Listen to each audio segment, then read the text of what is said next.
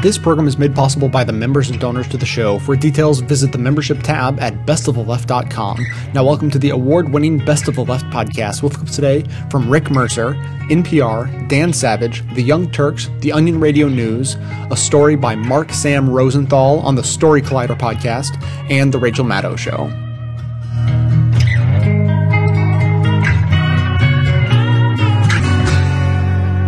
Every year in this country, 300 kids take their own lives. It is a mind boggling number. And this past week, one of those kids was Jamie Hubley. He was 15, he was depressed, and he happened to be gay. And because this is 2011, we just don't read about a kid like Jamie, we can Google him. And then the next thing you know, you're sitting at home watching his videos on YouTube. And he was gay, all right. He was a great big goofy gay kid singing Lady Gaga on the internet. And as an adult, you look at that and you go, you know what? That kid's going places. But for some reason, some kids, they looked at that and they attacked.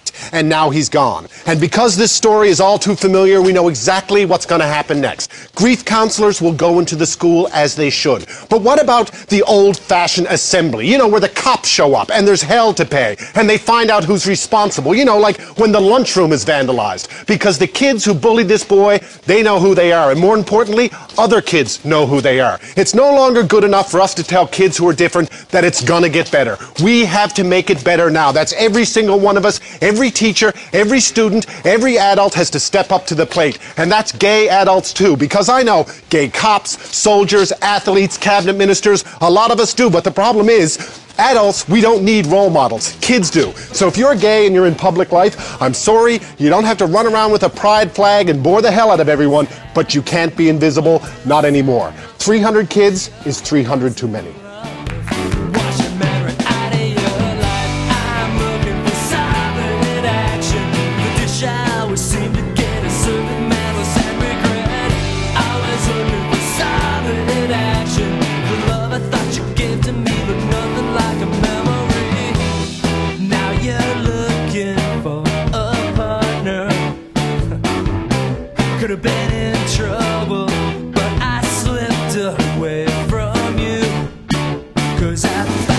Met your monster double. I'm looking for solid action.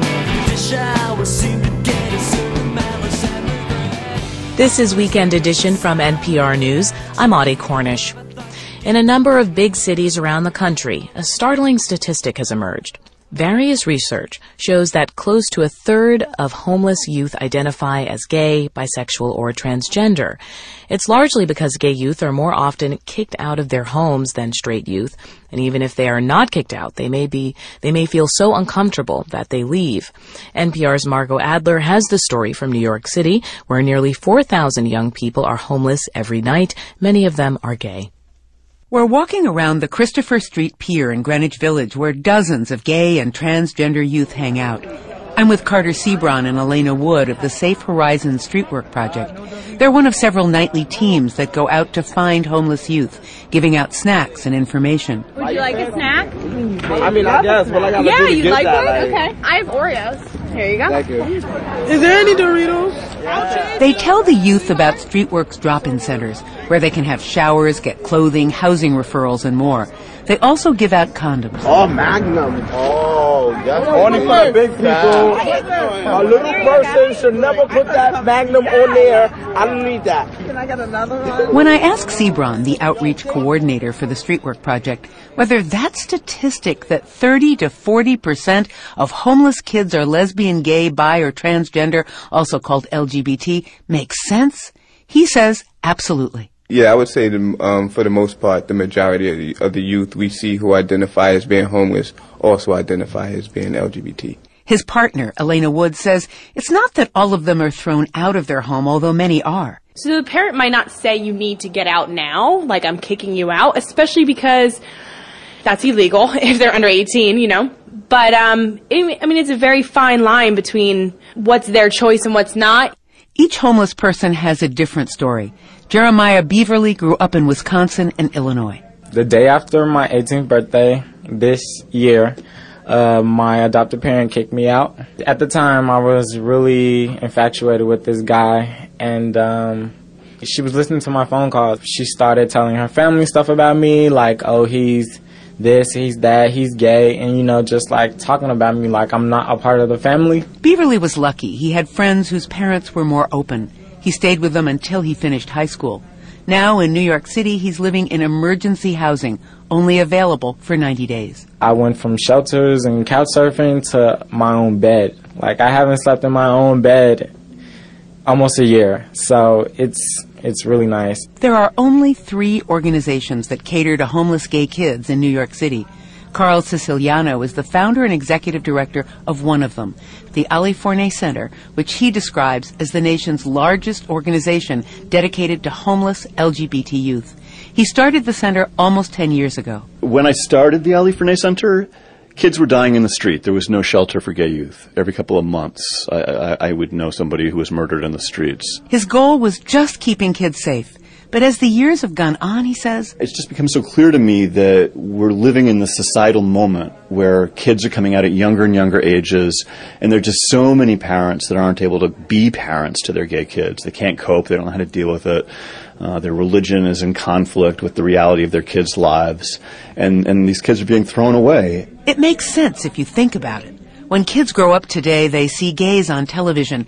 They read about gay marriage in several states. If they think they are gay, they think they can come out of the closet at younger ages. Tiffany Coco grew up in East Harlem. She dropped out of school, did some drugs, was kicked out by her parents. She is now 23 and on a waiting list for housing. She's been homeless since she was in her teens. Staying at friends' houses, couch surfing. I lived on the streets, literally. Like I, the A train was my best ride. Waking up to the sunrise is gorgeous. Slept on stoops, park benches, and then finally, shelters. Siciliano says the gay rights movement has not been good about dealing with the issue of homeless gay youth. The movement was articulated and thought out at a time when it was almost all adults coming out. We've really framed our, our fight for, for equality in adult terms. And, and almost all of the victories that we have won only really benefit the adults in our community. He says the gay community hasn't really dealt with poverty and destitution. There are kids. We're at a rally for gay homeless youth. There are kids. There are kids. There's a crowd of a couple of hundred in Union Square. It's a different kind of struggle to protect our kids than the ones we've fought before, Siciliano tells the crowd. With adults, it's a fight for laws like marriage equality. It's not so much laws with the kids, it's, it's economics. It's a fight for resources. That's what our community hasn't quite gotten yet. We have to fight for resources to protect our kids. That's right. And how dare we say it gets better to the kids if we're not willing to fight to make sure they have what they need? There are only 250 beds for 3,800 homeless kids in New York City. Waiting lists are huge. Facing a $10 billion deficit, Governor Andrew Cuomo made compromises with the New York State legislature. Budget cuts would have taken a hundred of those beds away. New York City's City Council restored monies cut from both the city and state budget, so no beds have been cut. A spokesperson said Governor Cuomo asked all local governments to take more responsibility for their budgets by eliminating waste and prioritizing vital programs. But Siciliano is still angry that homeless kids are not a priority. Of the governor, he says, it tears my heart in two. Here you have, you know, a political leader who's doing so much to help the adults of our community and is taking actions that really harm and imperil the most vulnerable youth of our community. So what do we do? What is our response to that? He hopes that the rally in late October is the beginning of a real campaign for youth shelter. They're calling for a hundred more beds for homeless youth each year until the need is met. But homeless kids don't have power, money, or votes. It's hard to believe that they will be at the top of many politicians' lists in future city and state budgets. Margot Adler, NPR News, New York.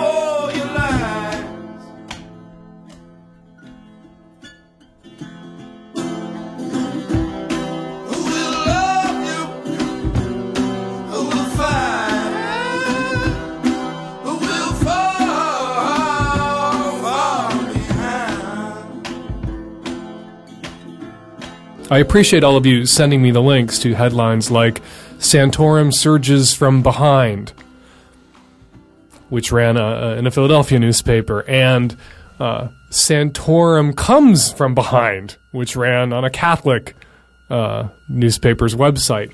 And, and I have appreciated them, of course, I've appreciated them, uh, along with everyone else. You know, the only sort of silver or tawny or beige lining in the Santorum victory last week, of course, is the unintended and often intended humor. I think when the New York Times described Santorum as being in the mix in a headline on the cover of the New York Times this week, they were winking at us. And I think when the uh, reporter at CNBC in a uh, report about Santorum's house, about all the GOP presidential candidates, their their homes, described a frothy controversy about where Santorum actually lived during the 2006 election that he lost by 18 points to Bob Casey, that she was winking at us.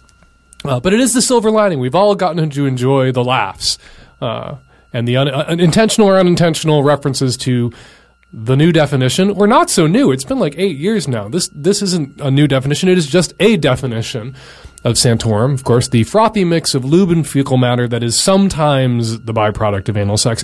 I put an emphasis on the word sometimes because that's a word that people tend to overlook. If you're doing anal sex right, there is no lowercase Santorum. If you're doing it right, there's no uppercase Santorum. There's no Santorum at all. No Santorum involved. No Santorums invited. And speaking of Santorums, plural. I know this is going to be perceived a little unfair, but I'm going to chat with, discuss, go after one of Santorum's children, Elizabeth Santorum.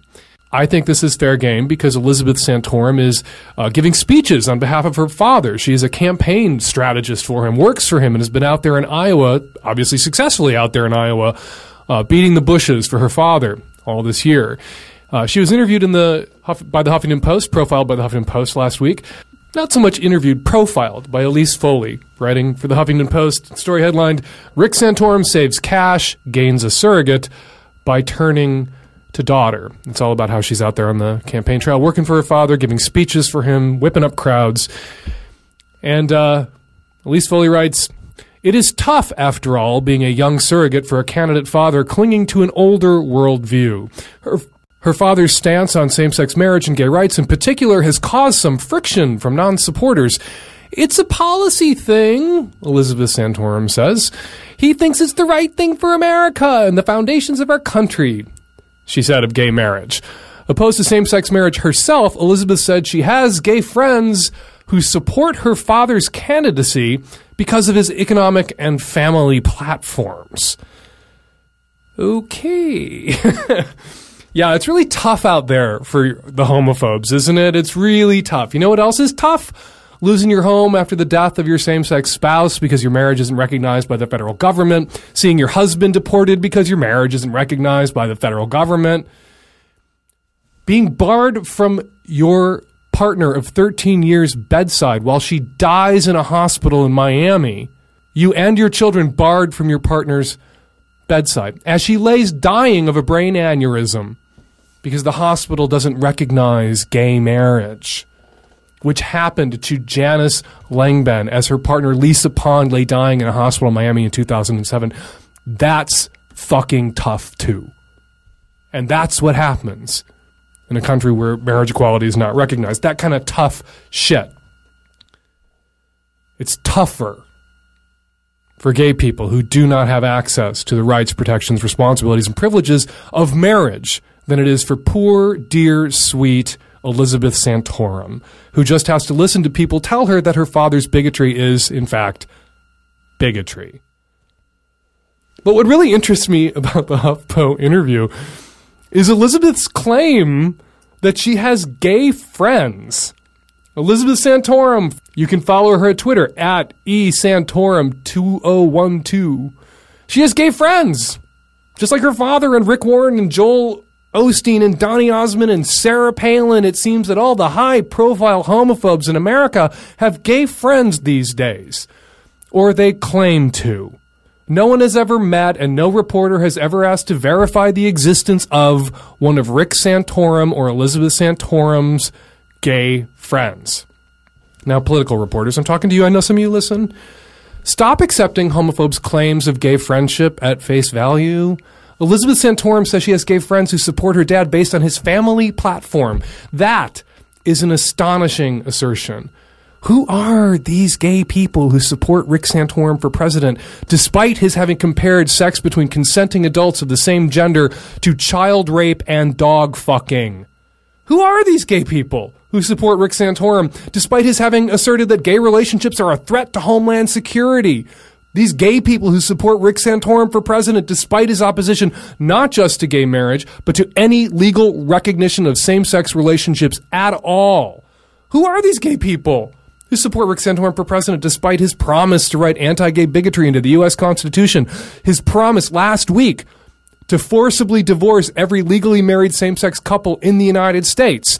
And also to reinstate Don't Ask, Don't Tell. Who are these gay people? Where are these faggots?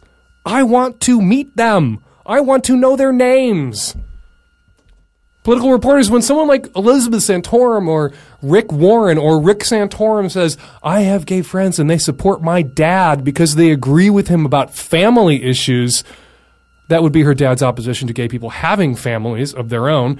Your immediate response should be a request for the names and phone numbers of some of these gay friends and supporters of Rick Santorum's. That's a claim that requires some checking out before you put it into print. You can reassure Elizabeth if you want that you'll quote her friends anonymously and on background to protect them from potty mouthed gay bloggers and podcasters. But you should tell her that you're going to need to verify the existence of these gay friends of her father's and hers because you're a journalist and not a stenographer.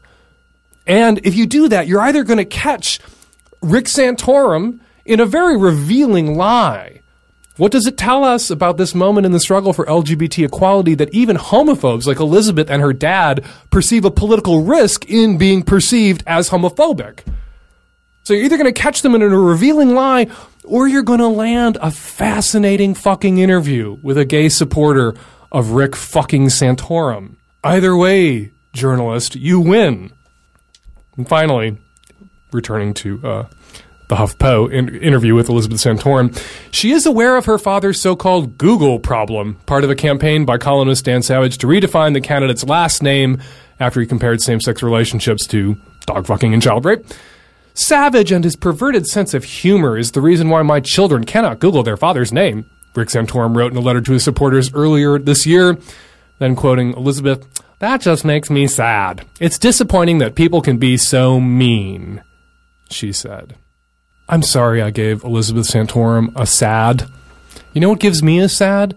Thinking about Janice being barred from her lover, her partner, her wife, as her wife lay dying in another room in that hospital because of people who agree with Elizabeth Santorum and Rick Santorum about marriage. That fucking makes me sad. And Lisa Pond wasn't a policy thing as Elizabeth Santorum would describe her. She was a human being who died alone in a hospital bed, with her children and partner barred from her room by bigots who agree with Elizabeth and Rick Santorum. That makes me sad.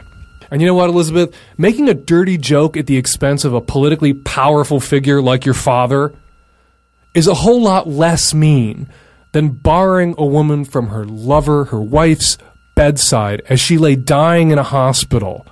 Anyway, Elizabeth, maybe I'm being a little hard on you maybe like a lot of young people, you're still just 20, you're young, you're out there campaigning for your dad, America's highest profile, frothing anti gay bigot. Maybe you don't agree with him, but right now, politically, you're deferring to your dad's position on this and telling him and his supporters what you think they want to hear. You're not going to pull a Meghan McCain and come out for marriage equality, not yet. Uh, so I, I'm going to cut you some slack. I'm going to assume that, like most young people, you're actually for equality. Uh, but right now, you can't risk publicly coming out for equality, much like the President of the United States, who I believe is for marriage equality and yet not publicly for it at this time. So I'm going to cut you a little slack. Maybe I'll meet you out on the campaign trail because if your father continues to surge, if Santorum continues to wash over this great country of ours, a great tsunami of Santorum, a rising tide of Santorum, I will have to head out on the campaign trail and cover it, and maybe you and I will meet in person and we can discuss in private what is mean, what isn't mean, what is rude, what is not rude. Oh,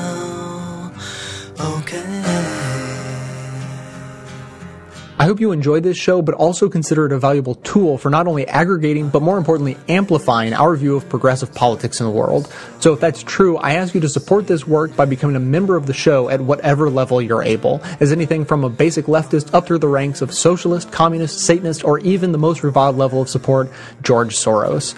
I produce 11 episodes a month of fearless coverage on all the hot button issues we face, maintaining a rock solid schedule. So if that sounds worth supporting, please consider signing up to donate as little as $5 a month or even $55 a year. Members also gain access to bonus audio and video content that doesn't make it into the show itself. So for a concrete way to support a strong progressive voice, please visit the membership tab at bestoftheleft.com.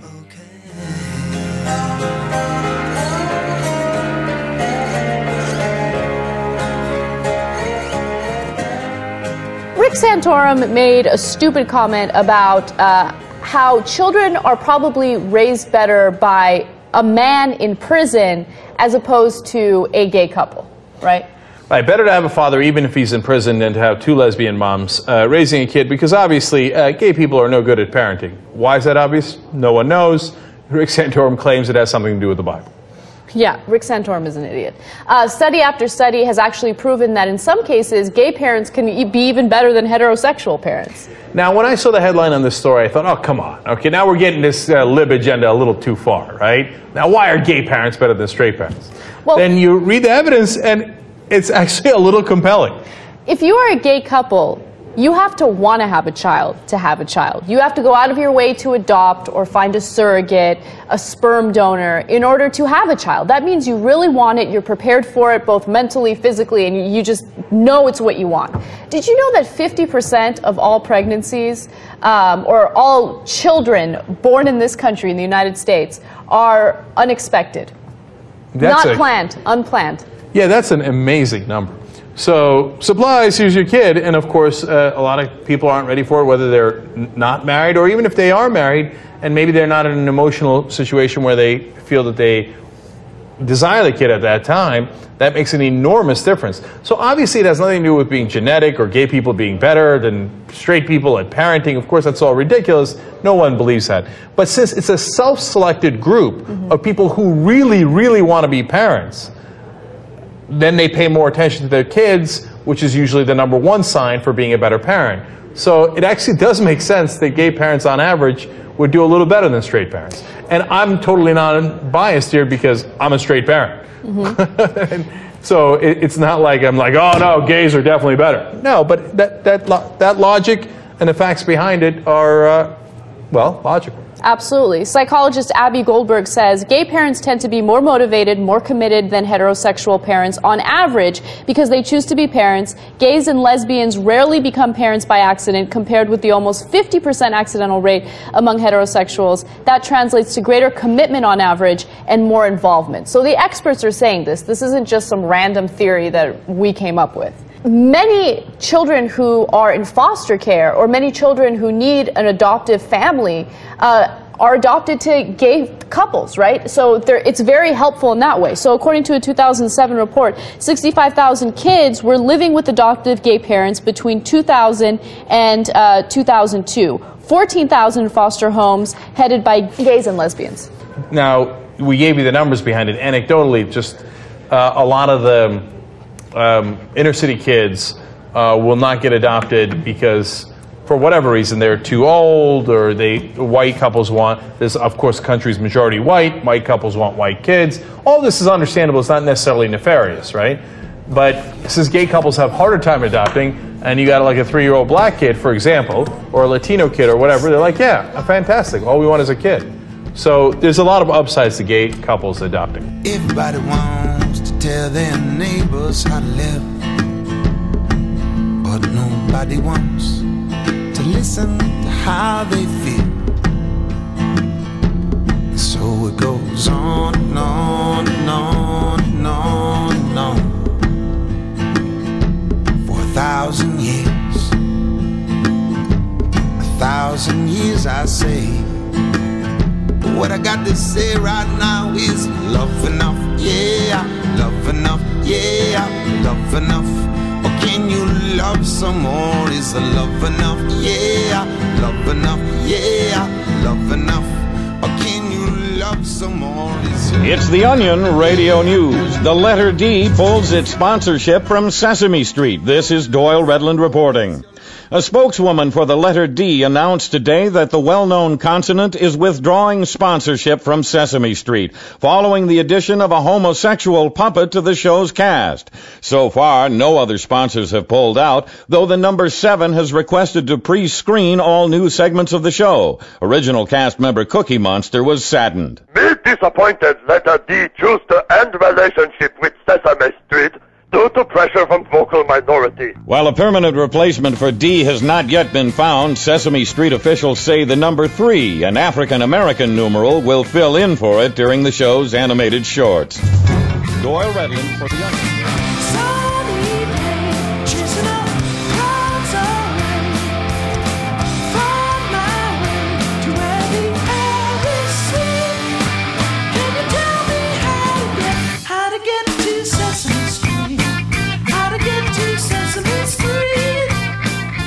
Following story comes to us with thanks to Mark Sam Rosenthal, who you will hear speaking, and to the Story Collider podcast, who originally produced the performance. Both are linked in the show notes.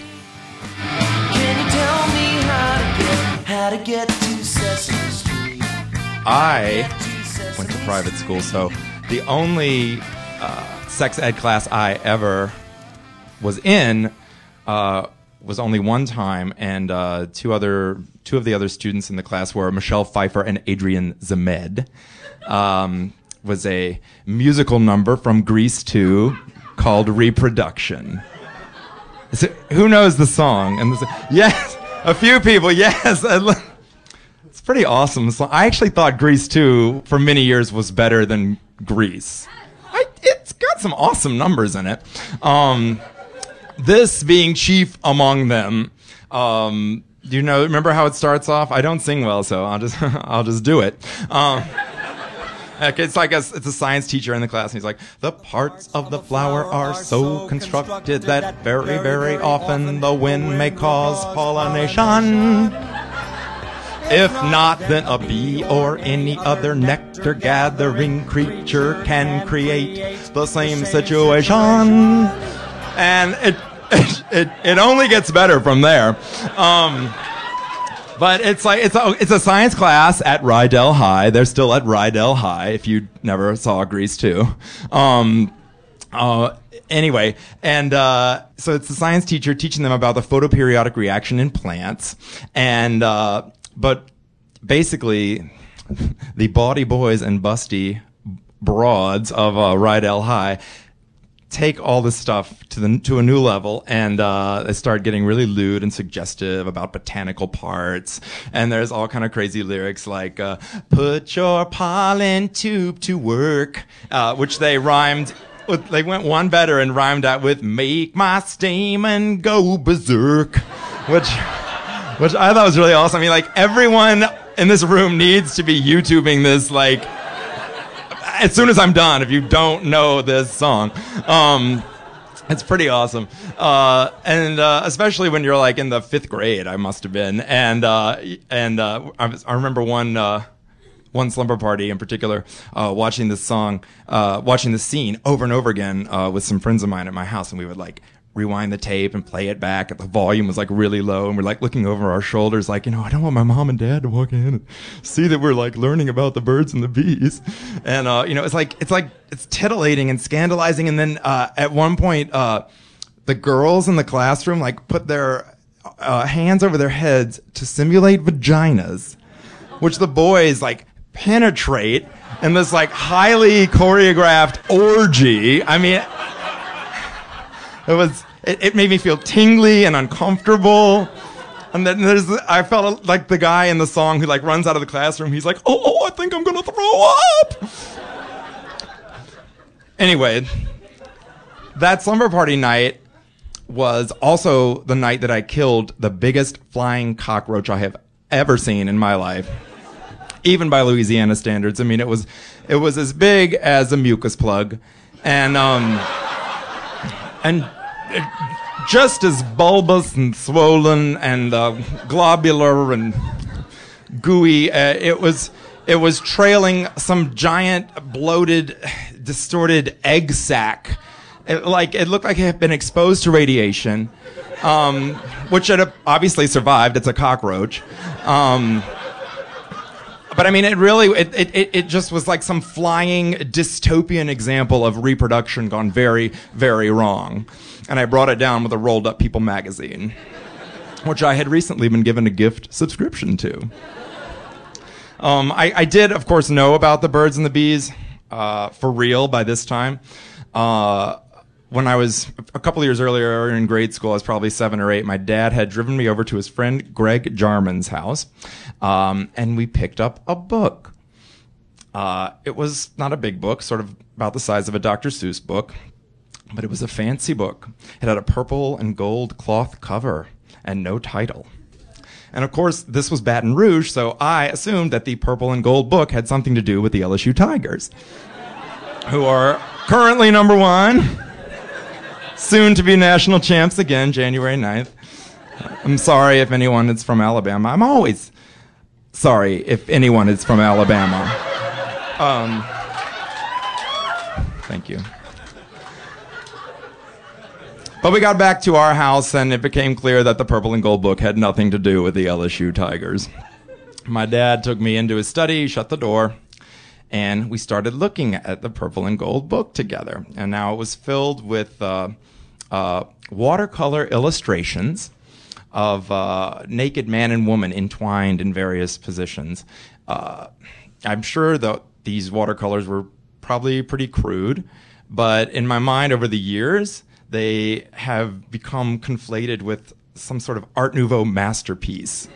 As if I learned the facts of life from something illustrated by Gustav Klimt instead of uh, from a book borrowed from Greg Jarman.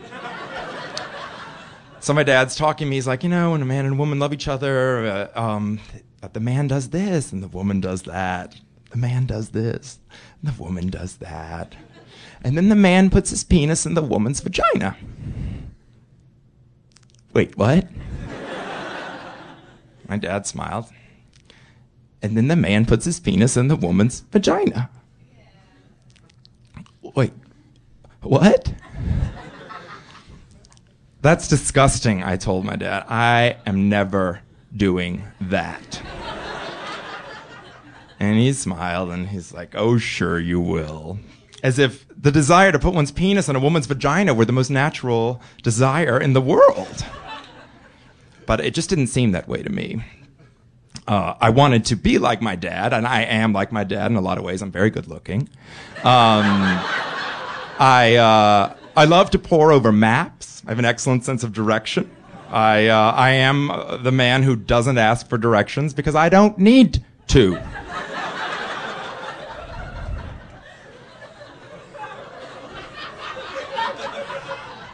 I believe, like my father, that vacations are a wonderful opportunity to visit historical sites and uh, treasure the rich heritage of this great nation. Not simply loll on a resort beach. But as for reproduction,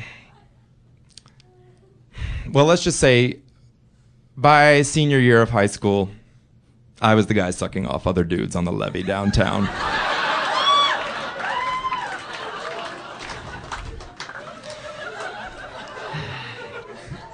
I, uh, I came out to my father uh, after freshman year of college, and he was very accepting.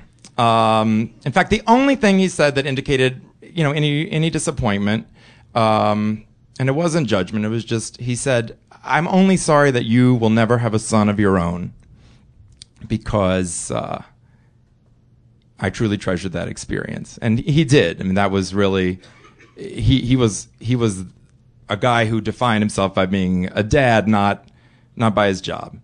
Um, I mean, he was he wasn't just at like one performance of every school play I was in. He was at every performance of every school play I was in, and the dress rehearsal, um, where he took photographs of all the scenes on stage and made copies for all the cast members. You know, he was that guy.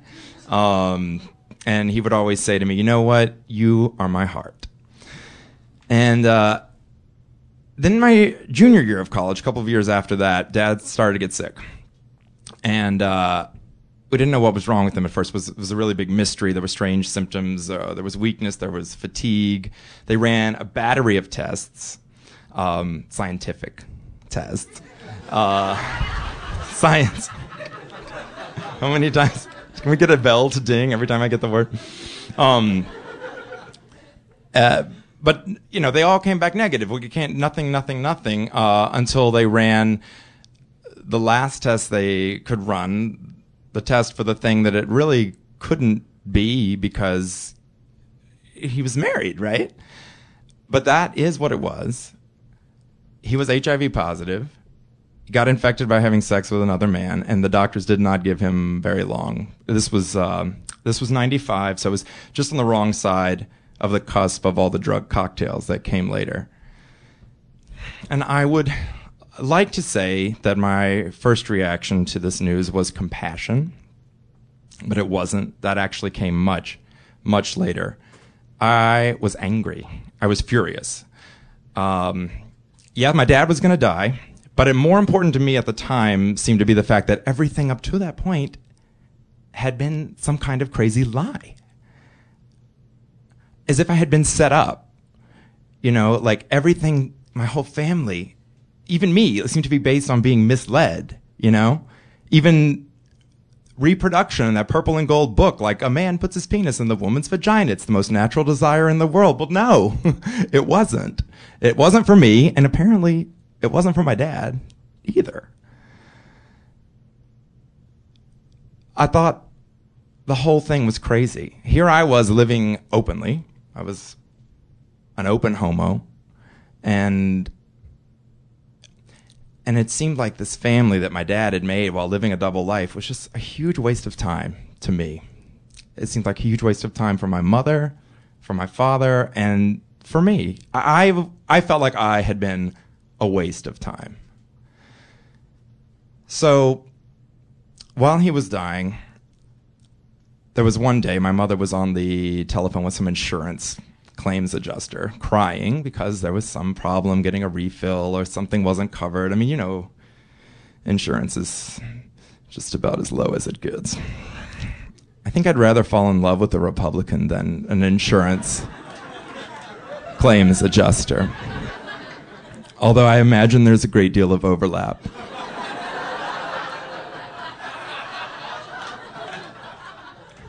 Anyway, mother was crying, and I snapped. And I left her crying on the phone, and I ran back around to the other corner of the house where my dad was dying in his bed. And I wanted to hit him, and I meant to hit him, and I went at him to hit him in his bed. And we are not a hitting family. but there was literally some kind of like force field of fatherhood hovering over him, and I couldn't bring my hand to touch him. But I could bring it onto the bedspread right next to him. And that's what I did. I just beat the bedspread right next to him over and over and over again. And I got really blind with rage and I just screamed at him and I said, just die already. Just fucking die. Go ahead and die. And he was shrieking back into the bed and trying to look away, but I, I got him to look me in the eye and I called him the one thing that he had surely lived his whole life trying never to be called. You fucking, fucking faggot. I thought that would hurt him, but not me. And it did hurt him. My father, who treasured being a father above all else, gay bashed by his own gay son in some dystopian example of reproduction gone very, very wrong. I stormed out of the house, and 20 minutes later, I looked up at a stoplight and realized I had gotten in the car. And I didn't apologize to him until six months later, and it was just hours before he died, and he was already in a coma. So I have to hope it is true what the scientists and the doctors say that the hearing is the last thing to go.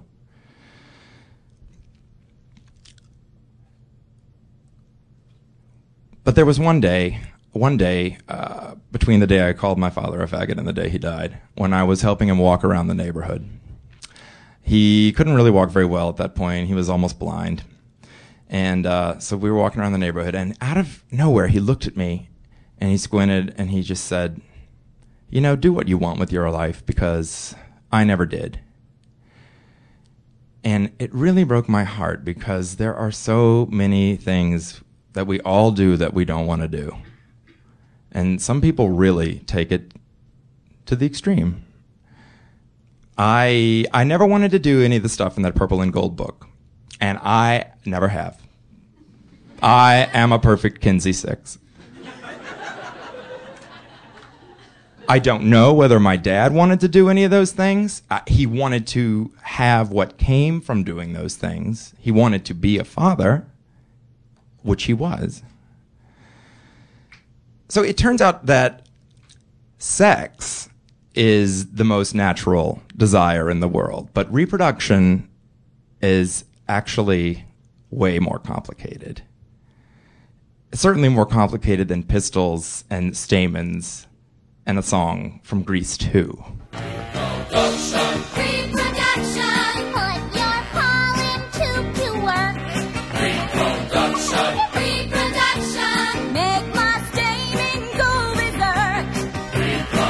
I don't think that even now what a pistol is. I got your pistol right here. Where Well, just appalling. Back here. Would you get in your seat? Sit down. Next chapter. Now, in an abstract way, the same thing applies to the reproductive organs of the more complex life forms. But we are now dealing with sexual response. Are there any questions before we begin reading? Is it possible the female member of some sex on a couch could like get this guy all hot and she never even knew it?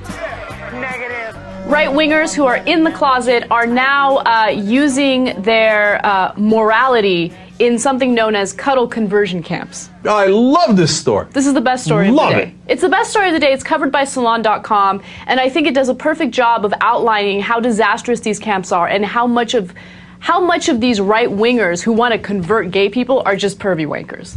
Okay, let's of keep- course, of course. Can I say it clearly enough? Uh, look, oh, they want to do uh, gay reparative therapy, but we've covered this story before. Now, look, there's a lot of nuances to it, but like seven years ago, Ben and I did this story where the guy would have them sit in his lap, and he'd be like, "Oh, it's gonna be okay. It's gonna be okay," and I was like, "Oh, go, go, go, go!" And I pounded the gavel back then. But get, get a load of the details. Okay, so uh, what these cuddle camps are is uh, people who are trying to convert gay people uh, have them come to the camp, and then uh, the idea is to get as physical with these gay individuals as possible. Of course! because the reason why is. the reason why they're gay is because they have a mental illness from not getting enough affection from their fathers. That's the theory. So they come to these camps, right? Mhm. And, and then they get cuddled and they get caressed, and somehow that's going to make them straight.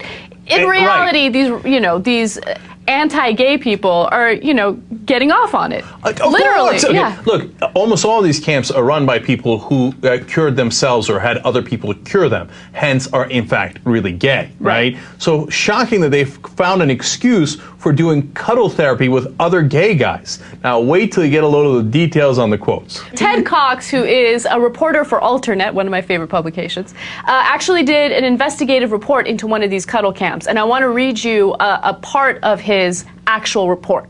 He says, I sat on the floor between the outstretched legs of the camp guide, my head leaning back against his shoulder. The guide sat behind me, his arms wrapped around my chest.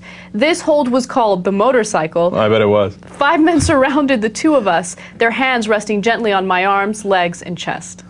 Okay, yeah, th- there's another term for this. It's called a circle jerk. okay, I mean, how brazen are these guys? First of all, the minute I heard, okay, then I had to sit between the legs of the guy who was supposed to cure me. I thought, okay, yeah, yeah, I'm sure.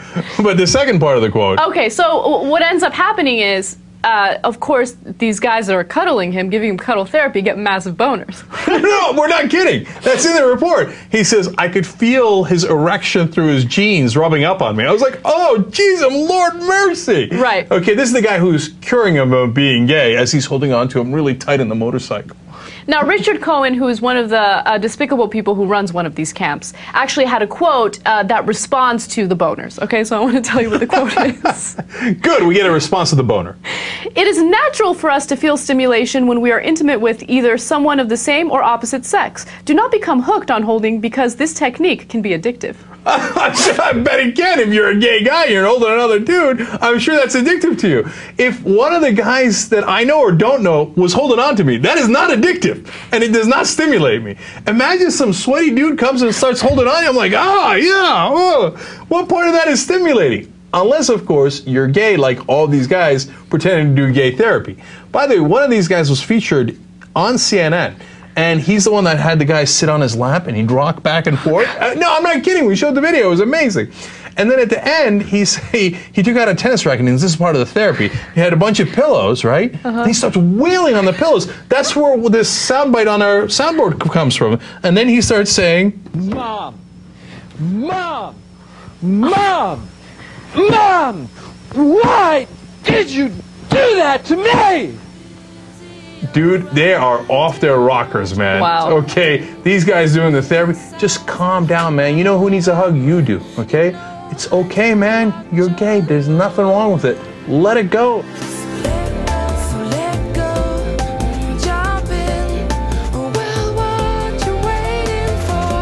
As an anti consumerism advocate, I'd like to encourage you to shop less, don't buy things you don't need, and only buy the necessities from local, independently owned businesses.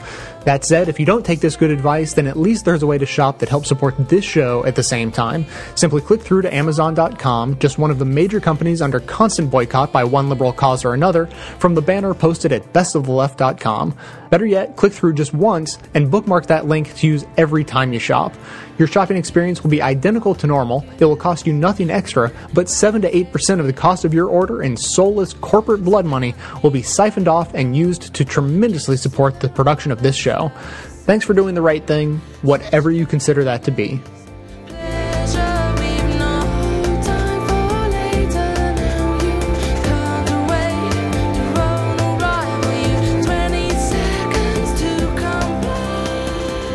For liberals and for a lot of Democrats, the 2008 election uh, was a little bit of a mixed bag. I mean, on the one hand, there was a huge amount of euphoria about a man named Senator Barack Obama winning the presidential election against John McCain. That was very exciting and a very big deal for liberals and Democrats and for a big swath of the country. Uh, less exciting, though, uh, that night was what happened in California. California passed Proposition 8, which took away an existing right. Before Proposition 8, same-sex couples had the right to get married in California, and thousands had done so. Prop 8 rescinded that right, which made for a bittersweet election night and uh, made for a little bit of confusion in the late night coverage that night. I believe we've got some pictures out of San Francisco as well. Uh, some of the celebration pouring out in the Castro district of the city, as it's known. A place near and dear to uh, your heart, to Chris me, Matthews. certainly me, having written for the papers out there all those years. Um, That may not all be celebration if it's in the Castro and we haven't got Well, the you got results Prop of Prop 8 8 is, yet. Prop 8 passed in California in 2008 that rescinded same-sex marriage rights. But it was soon challenged in court by a very famous odd couple of very, very big deal American lawyers. The two most famous litigators in the country. David Boies had been Al Gore's lawyer in Bush v. Gore. Ted Olson had been George W. Bush's lawyer in that same case. Ted Olson went on to become Solicitor General in the Bush administration. A conservative icon and a liberal icon fighting on the same team. They won their first round in federal court with a ruling that Proposition 8 was unconstitutional. That was appealed up to the Circuit Court, which is just one level below the U.S. Supreme Court. Today we got the ruling from that Circuit Court. They found on very narrowly construed grounds that Proposition 8 does violate the United States Constitution. It is unconstitutional. The court, the court found that Proposition 8 served no purpose and had no effect other than to lessen the status and human dignity of gays and lesbians in California. Joining us now for an exclusive interview is one of those two very famous lawyers who got that big win today, former Solicitor General Ted Olson. Uh, Mr. Olson, congratulations and thanks for your time tonight. Nice to see you.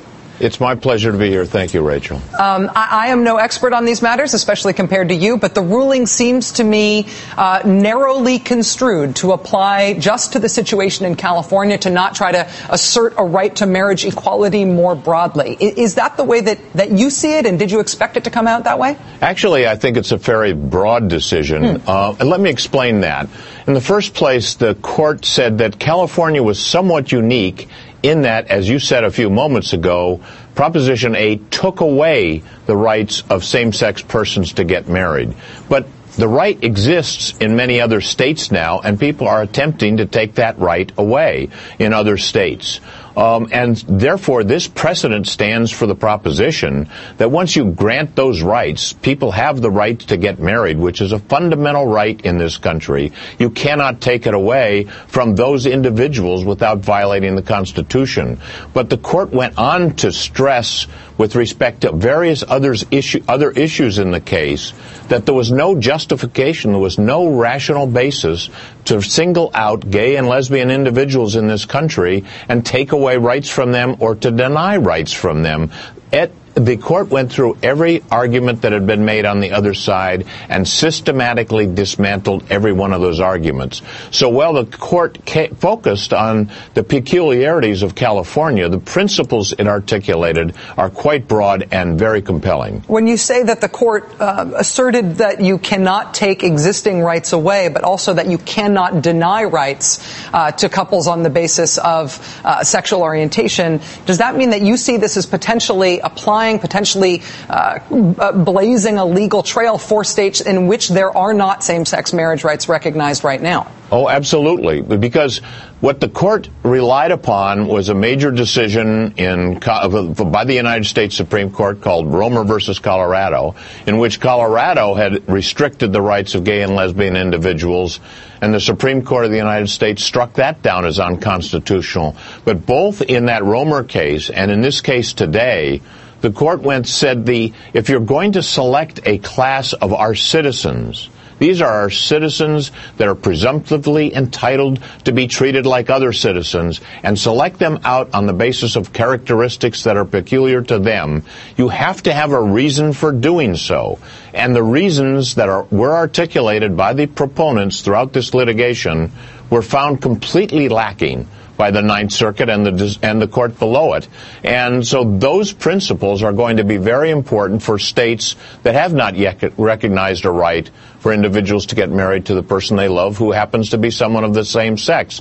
The United States Supreme Court 40 some years ago struck down a similar prohibition that existed in 16 states that prohibited people from different races from getting married in a case called Loving versus Virginia. 16 state laws were wiped out, laws that would have prevented the President of the United States his parents from getting married in Virginia in 1967, they would have been guilty of a felony. This decision is very much like that decision you were clear from the beginning that you wanted a case uh, that could win at the Supreme Court. You wanted a, a, landmark case. Now, as I'm putting words in your mouth, you don't speak that bluntly, but could this be that case? Do you see this as the, the likely path forward in terms of what the Supreme Court decides to take up? We very much thought that this was an important case that could go all the way to the Supreme Court. The plaintiffs in this case are individuals who have been in relationships for a long period of time, loving individuals the lesbian couple have four boys that they're raising in a wonderful household. The trial had 18, uh, eight expert witnesses testifying about history of discrimination, uh, the nature, what it's like to be gay, what it's like to be denied the right to marry. The district judge rendered a meticulous, thorough decision, and the Ninth Circuit did so. This is the issue that should go to the United States Supreme Court someday. Where the people that we're representing and others like those people are not asking for anything special. They're asking for the right to be treated with decency and respect and dignity and afforded the same rights that we afford to other citizens in this country. They're not asking for much, just equality. And I do think this issue will go to the Supreme Court. I think it will go to the Supreme Court in this case, and there could not be a better record or a better foundation for this important principle to get to the Supreme Court. hearing you speak about in, in, in those terms uh, makes me want to, I guess, uh, put a question to you that causes will, will, will require a little extrapolation. Um, the Mormon Church was the main financial backer and the main provider of early volunteers to the Proposition 8 effort. Um, all the Republican candidates for president, except for Ron Paul today, put out statements deploring today's ruling, which of course went your way. As a conservative, as somebody who's been so important in conservative politics, why do you think it is that hostility to gay rights uh, is still something that is so utterly mainstream and expected of, of both mainstream politicians and mainstream institutions in conservative politics today? Well, I think I don't know the answer to your question, Rachel, but I think it's terribly unfortunate. Marriage is a conservative value, not that conservatives own it or liberals own it, but the loving relationship between individuals that want to be respected by their society and treated as equals is a conservative value. It involves liberty and privacy and association and identity. Marriage is a building block of our society. Young people get it. Older people are still getting it. But all of the polls are changing. People more and more are understanding that these are our American citizens. These are our brothers and our sisters. And we have got to treat them right, and we've got to treat them decently, and we've got them to give them the same freedom and justice that we give to other people. More and more people in, the, in America are understanding that. I'm pleased to say that more and more Republicans are understanding that. I'm sad to say, I'm, uh, it makes me sad to say that Republicans haven't fully understood it. But I think the day will come, and every time that we have a chance, David Boies and I have a chance to address this question, we believe we're converting more people and persuading more people that this is the right thing. It is not a conservative or a liberal issue or Republican or Democrats. When David Boies and I came together on this, our mission was to persuade the American people that this is an issue of American justice, American freedom, American equality. This, these are the principles. All men are created equal in this country. We have got to get there.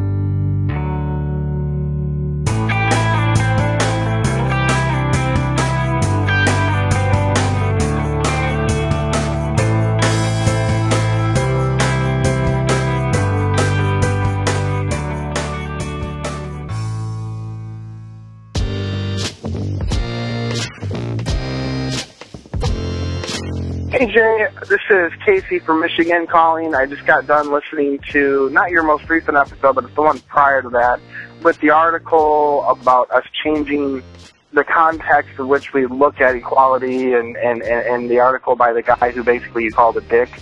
You know, I gotta say, I get, I get some kind of like internal gut negative reaction by the premise of that. Now, I don't even get any kind of positive agreement with it because the idea that as a gay male, I am denied the ability to marry somebody whom I love in the traditional context of marriage is a right that is taken away from me right now.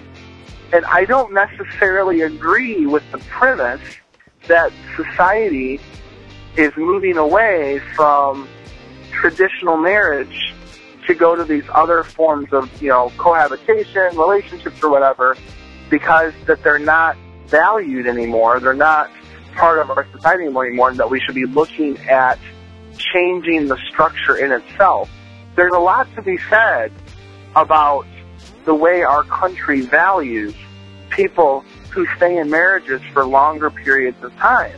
And, and I'm reminded of a quote from Jurassic Park, from all places. There's a quote in there where Ian Malcolm goes, you know, your scientists are so preoccupied if they could that they don't stop to ask if they should. And that's kind of what made me, like, I, I felt as you were talking about this, that we're so preoccupied with whether or not we could change something because it seems to be the way things are going, that we don't necessarily always stop to ask if we should. And as progressives, I think that's very important because I am very much a, a socialist, leftist, progressive person, and I'm all about finding the context of which how we can move ourselves along in our culture. But sometimes we do have to stop and ask if whether we think that's the right thing. And I think that the idea that all people should be able to marry and, and have the equality in their lives trumps changing the overall structure of it. Uh, I hope that made sense. Anyway, thanks for what you do, and we'll be listening soon. Bye. Hi, Jay. This is Elka in Indiana. First of all, I just want to thank Adrian from College Station for her comments regarding the whole LGBTQ discussion. She absolutely spoke my mind. She she could not have worded what I've you know been wanting to call in word any better. I totally agree with, with her observations about how you reacted to that and and why for me and Adrian and possibly others, your reaction was the was you know the reaction that kind of um, uh, you know rubbed me the wrong way. Um, because once again it was one of those things where those in the dominant culture are sort of you know putting the onus back on those of us who are marginalized to explain things or to sort of be happy with uh, whatever crumbs you know are being tossed our way regarding um, you know civil and human rights issues. And I'm sure that's probably not what you intended, but that's kind of how it came off. And the second thing is, I'm very curious about your comments regarding the the guy. I'm sorry, I forget his name, who is against marriage equality. Now, obviously, being against equality strikes me as a bizarre notion. But other than that, I actually quite agree with with much of what he said. And it's interesting to me that you call him a dick. I, I'd be curious to know what exactly is it about him or his views that make you want to call him a dick. Um, is it his militancy? I wonder if he were less militant, if you would have that same sort of sentiment about him. Thanks, Jay. Keep up the good work. Thanks for listening, everyone, and thanks to all those who called into the voicemail line. If you would like to leave a comment, question, or activist call to action yourself to be played on the show, the number to dial is 206 202 3410. So, first of all, I want to let you know that the, the music that you've just uh, started hearing right now is uh, it, it, it's a song that was put together as a fundraiser.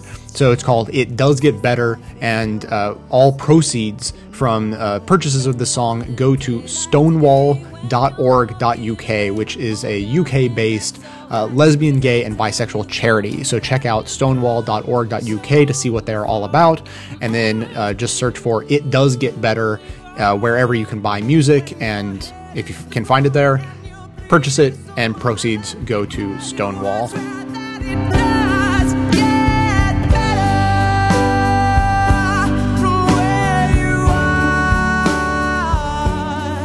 Uh, today, I have an exciting thing for you, something I think I've maybe never done before, where I, I, I brought a friend on to have a conversation.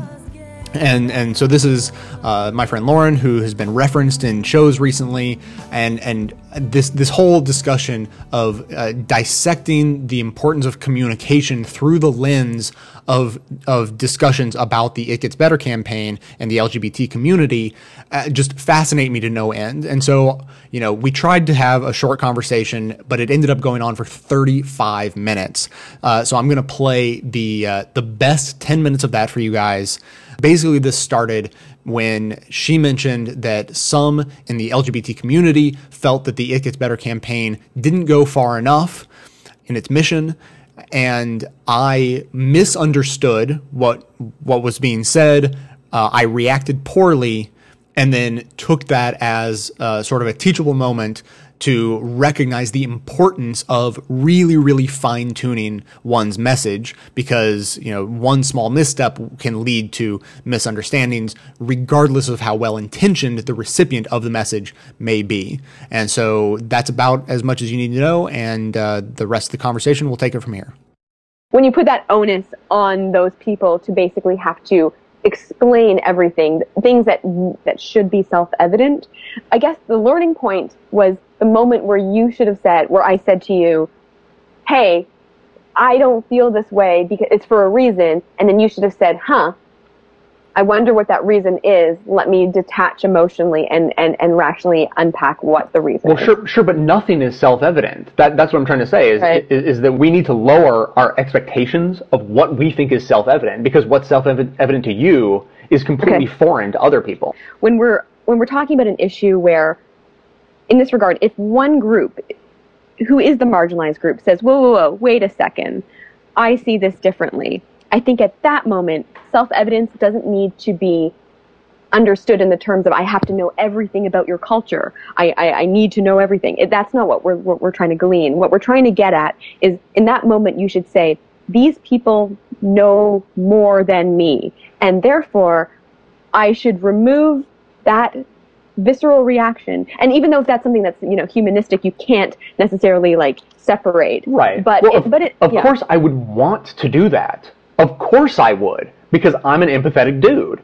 But Mm-hmm. you can't expect, you know, just because you think that people should do this doesn't mean they're going to. As soon as they think they understand something, even if they've completely misunderstood, they're going to fill in all the gaps that they think they're missing with whatever it is they think you're saying. And, the, and they will almost stop listening because like okay no I got it I, I, I see I see what you mean and but even though even if they're completely wrong so that's why you have to spoon feed people a little tiny bit at a time to make sure they don't make any logical leaps that you don't want them to make Okay, but I, I mean, I buy that in the sense of I understand, you know, human nature has tendencies to insert and fill in for gaps. However, I don't want to reduce humanity to their lowest common denominator. I want, as a, as a queer advocate, as a queer person, I want to know that if I'm talking to someone about queer issues, they are going to automatically defer to me and my judgment if I'm saying, hey, hey guys, this didn't sit well with me for these reasons. And stop right there and listen and pay attention to what I'm saying because it affected me. Um, sure, of course. Right. but but, but you can't control how they perceive you you can only control what you say that that's what I'm saying so right, but, so but the, the onus, yeah, absolutely. But the onus to be placed on us to not only have to move through society and try to get everything, uh, we have to work for everything. We have to fight really, really hard to get equal rights. I mean, what are we doing in 2012? That's what we have to still do. Um, we're the last bastion of, of, of, you know, that civil liberties, uh, uh, platform in essence. And yet to have then someone say, wait a second, this wasn't good enough? That's pathetic. That's awful. Um, are you not happy with the with the crumbs that you have you have achieved thus far? Like that. That's what. That's how it comes across. And Sure. whether yeah, and whether that's exactly what was said or not, that elicited that reaction in me. Okay. And therefore, I was on the defensive, and I was like, hey, hey, wait a second. Sure. You know. O- Okay, so when I worked at the climate change nonprofit, we, we worked in Maryland, DC, and Virginia. And when you go into Southwest Virginia in the Appalachian Mountains, you you encounter people who uh, you know have for generations they have worked in the coal mines. And so if you, as a skinny white dude fr- from the DC suburbs, goes out into you know, Southwest Virginia, and you're like, "Hey guys, I'm here. I'm here to let you know that uh, coal is killing people. It, it's killing you. It's killing your family. It's keeping you poor, and it's destroying the planet to boot. So we're we're just going to insist that you stop. You're you're not you know you you can't you can't you can't speak to them if you don't understand where they're coming from. You don't realize that when you say, "Hey, um, th- this job you have, it's it's actually killing you and and your family." What you're saying is your entire cultural heritage is evil and that's how they hear it. And so, so when you go in, you can't you can't speak in those terms because you're going to be fundamentally misunderstood and hated for that. So you know, so it, I mean, it's a really extreme example, but in that case, when you go in, the onus is on you as a climate activist to be like, you know what? I really need to know how to communicate to people, otherwise my message is going to be lost. And as much as you can say, like, hey, come on, poor white family who doesn't know how much you're being oppressed by a coal company, we're the ones who care about saving people. You should stop what you're doing, stop your question, and listen to what we have to say. There are all sorts of parallels that that break down drastically between these comparisons, but you start to get the idea. I, so Well, I think I think when it when it comes to queer rights and LGBT rights, we have done the whole like, okay, we're walking on eggshells. You know, uh, we don't want to you know upset the Santorums of the world. We've done that for years and years and years and years, and we've been marginalized. We haven't had the same rights until you get to generations where we're like, we've had enough. We are done. We don't want to just have a seat at the table. We want to change the table. And so to be denied that capacity um, and, and that's not exactly I, kn- I know that's not what you were getting at that you weren't you weren't on board with right. making LGBT rights more tolerant and accepting and, and those types of things. I know that that wasn't the argument, but in that moment, I had good reason to have the reaction I did with the It Gets Better campaign and for my, my colleagues and, and, and my peers in the community to, to sort of say, you know, this didn't sit right 100% course you of the time. Of right. course you had the. I mean, yeah, and and that's what we've all come to agree, and we all sort of learned that lesson together. It's like, oh, look at this. It turns out there is a better way to do it, and we do need to like force things to get better rather than just passively wait. Yeah, we're we're with you. Right. But I didn't. I, I don't. I don't necessarily believe that I I have to cherry pick the conversation so that you'll understand it in a way that the Appalachian poor family that that you so lovely eloquently described will understand how coal is ruining the universe. I think it is a general consensus that human rights are human rights and whether you have you know a poor family in the middle of the midwest or you have some liberal activist on on on the coast i think people understand right and wrong and at the end of the day fighting for civil rights is something that you know if you're not on that side as hillary clinton said you, you'll be on the wrong side of history um, and so in that tone you're you're dealing with a, a- a community that some people just want to be heard and to be validated. And it comes down to validation, Jay. So, yeah, that's pretty much my point. Yeah. Plenty of people did not misunderstand you the same way I did. You know, like lots of people either wrote or left voicemails saying, you know, oh, I, I heard what you, you know, your description of Lauren's Point, and I thought, hmm, yeah, that sounds about right. And so maybe I'm completely off base, and maybe I'm the only one who took it the wrong way. I just I, that just seems unlikely. And so the whole point was everything you're saying and meaning is completely right. And so the only way you can improve on the point you're trying to get across is to make sure that, that people like me, incredibly strong allies, won't be confused. And and so it was, you know, it's, it's, just a it's, it's one data point to to work from, but I thought it could potentially be extrapolated as like no matter how right you are, if you're being misunderstood, then you're wasting energy. And so three seconds of a little bit of extra clarification, uh, uh, you know, about your point, and you know, in this case, it was the it gets better. W- whether it's to say members in the community feel that the It Gets Better campaign was a stepping stone, but didn't go far enough, and now we're excited about taking the next step, versus people in the community feel like the It Gets Better campaign didn't go far enough, and we need to do something else. I mean, it's it's the exact same thing, but phrased in just slightly a different way that that taps into the emotional drive of people. I mean, like we could get into a whole conversation about how propaganda works and how to tweak people psychologically and like what turns people on and what turns them off and what's going to get them fired up and what's going to get them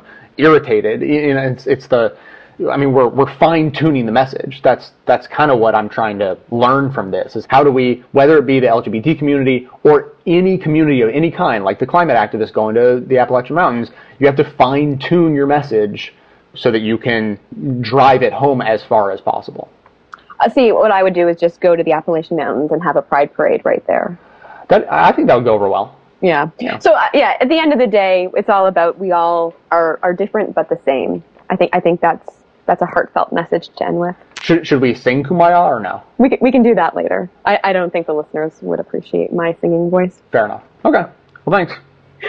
Cheers. So there we go. That was Lauren. And as I said, it was an excellent conversation. I wish you could have heard the whole thing. I always love talking to her. And, you know, just so you know, she's sort of the assistant to the regional manager around these parts. And so plenty of recent and future success of the show is going to be attributed to her. And, uh, and, and, and I hope you like hearing her because I'm kicking around ideas to have her on more often in the future. So stand by for that. Uh, just to, to wrap up, I think we have come very close to answering the questions that have come up. You know, Elka uh, called in and her voicemail was played on today's show. And so, you know, that the essence that I can pull from all of this is essentially that I never meant to imply that I, as an individual, didn't need to improve my listening skills. I just felt like that was less of a universal lesson than the importance of communicating when you're the one pushing your advocacy on others. Uh, and then Elka's other question was about, uh, you know, about the guy who was actually against equality. In, in I mean, he he phrased it in really interesting ways that made it sound like he was against uh, against equality. And she was curious as to why I thought he sounded like a dick. And and it, it had nothing to do with the positions he was pushing. It was actually that he sort of went out of his way to insult potential allies. He he basically said that if you're gay and you want to get married, then you must have low self-esteem. And so that's all it was. It was not what he was advocating, but how he went about it. And he was very alienating in that way. So that is it on this conversation. I think it will, I certainly hope it is the last we'll uh, hear from for a while. And so I just want to move on and thank more donors who have donated to my climate ride. Uh, Bruce came in with the, the new high donation of $75, followed up uh, closely by uh, Carl, Gretchen, Karen, and Cindy. Thanks to all of you. Uh, you have brought me now to 12%. I think last show I was at 3%. I'm at 12% of my goal of $2,400. Please keep those donations coming in. The link to donate is in the show notes of this episode and contained right in the file itself. You could probably look at your phone if you're listening to it on a device like that and click right through to the donation page. Every little bit helps and is very much appreciated. So that is it for today. Of course, everyone can support the show by becoming a member or telling everyone you know about it. Stay tuned into the show between episodes by joining up with us on Facebook and Twitter. And for details on the show, including links to all the sources and music used in this and every episode, all that information is always posted in the show notes on the blog. So, coming to you from far outside the conventional wisdom of Washington, D.C., my name is Jay, and this has been the Best of the Left podcast, coming to you every third day, thanks entirely to the members and donors of the show from bestoftheleft.com